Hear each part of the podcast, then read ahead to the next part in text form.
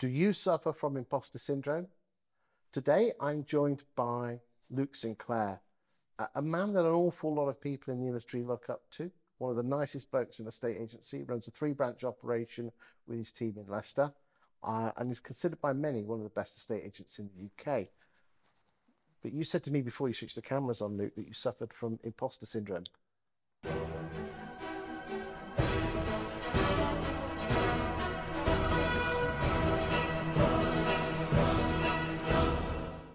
Yeah, I didn't know um, what what it was until um, I think it was something.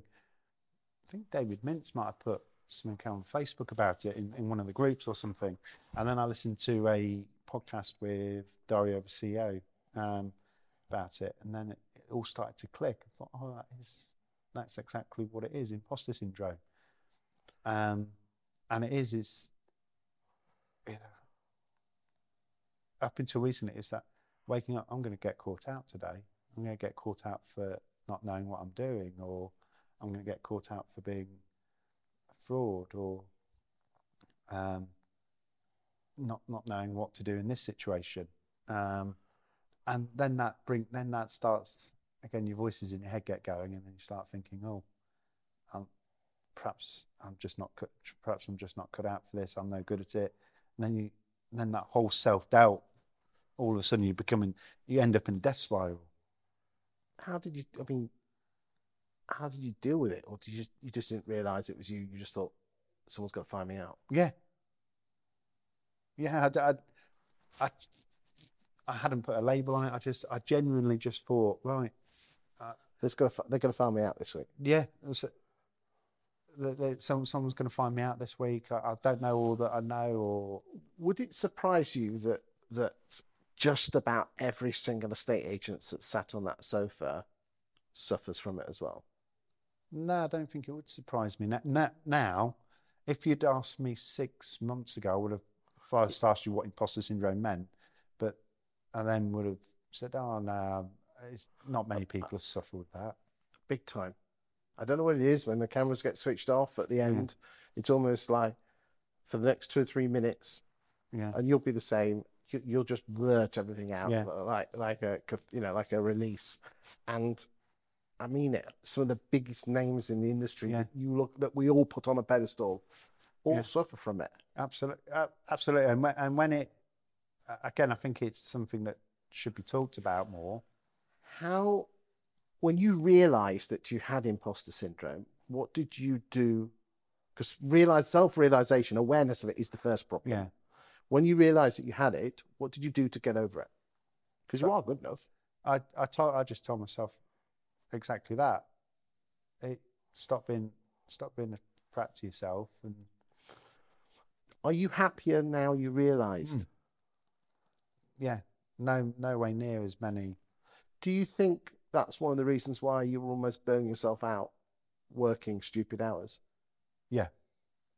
Because I know you to compensate for it. Yeah.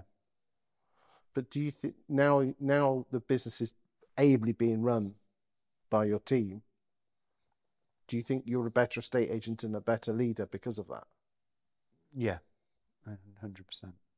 What would your message be to anyone boss watching this who thinks and who gets up halfway through the night says I'm going to be found out and I'm not good enough? Have good, honest, have a honest conversation with your team, and even to the point of uh, uh, St- Stephen talks about this is that what if you took a six month sabbatical from your business? What would happen? Would it still function? If the answer is no, then start working on putting stuff in place so that you, you can do that if you can do that if you want to. But I, I think it's just to show a bit of vulnerability, and that's probably quite hard for a lot of business owners and leaders to do is to show that because they they see it as a weakness. But I think people need to talk more. That must have been quite hard for you. What not only to your directors but to your team as well, Sean. Mm. Yeah, it and it still and it still is it still is hard. It's when when uh, when they ask me how I am, and it's like, okay. Yeah, but and they, and they are and they are genuinely like Ju- Julie, for example, um, and I know she's genuinely interested, and it's, she's not just doing it to to be pleasant, and it's just a question just to get over a bit of awkwardness as I walk through walk through the door on a on a random day that I may go in may go into the office at the minute. But you would kind of expect your bosses to be bulletproof and Correct. Yeah, abs- absolutely. But I think that that kind of coat of armor needs to disappear. and, and it's not been detrimental by No. you being vulnerable. I mean, I've, we've had Angie Cooney here, we've had Wendy Peterman, Wendy Penfold, yeah, and and both of them have opened up to their staff, yeah, colleagues, and said it's been it's, it's yeah, been eye opening and it's not been bad. It's actually been good. yeah. No, abs- absolutely. So be honest with your team, be vulnerable, tell them what you're going through, Mm, and you should have a happier ship. absolutely. Thank you for your time today.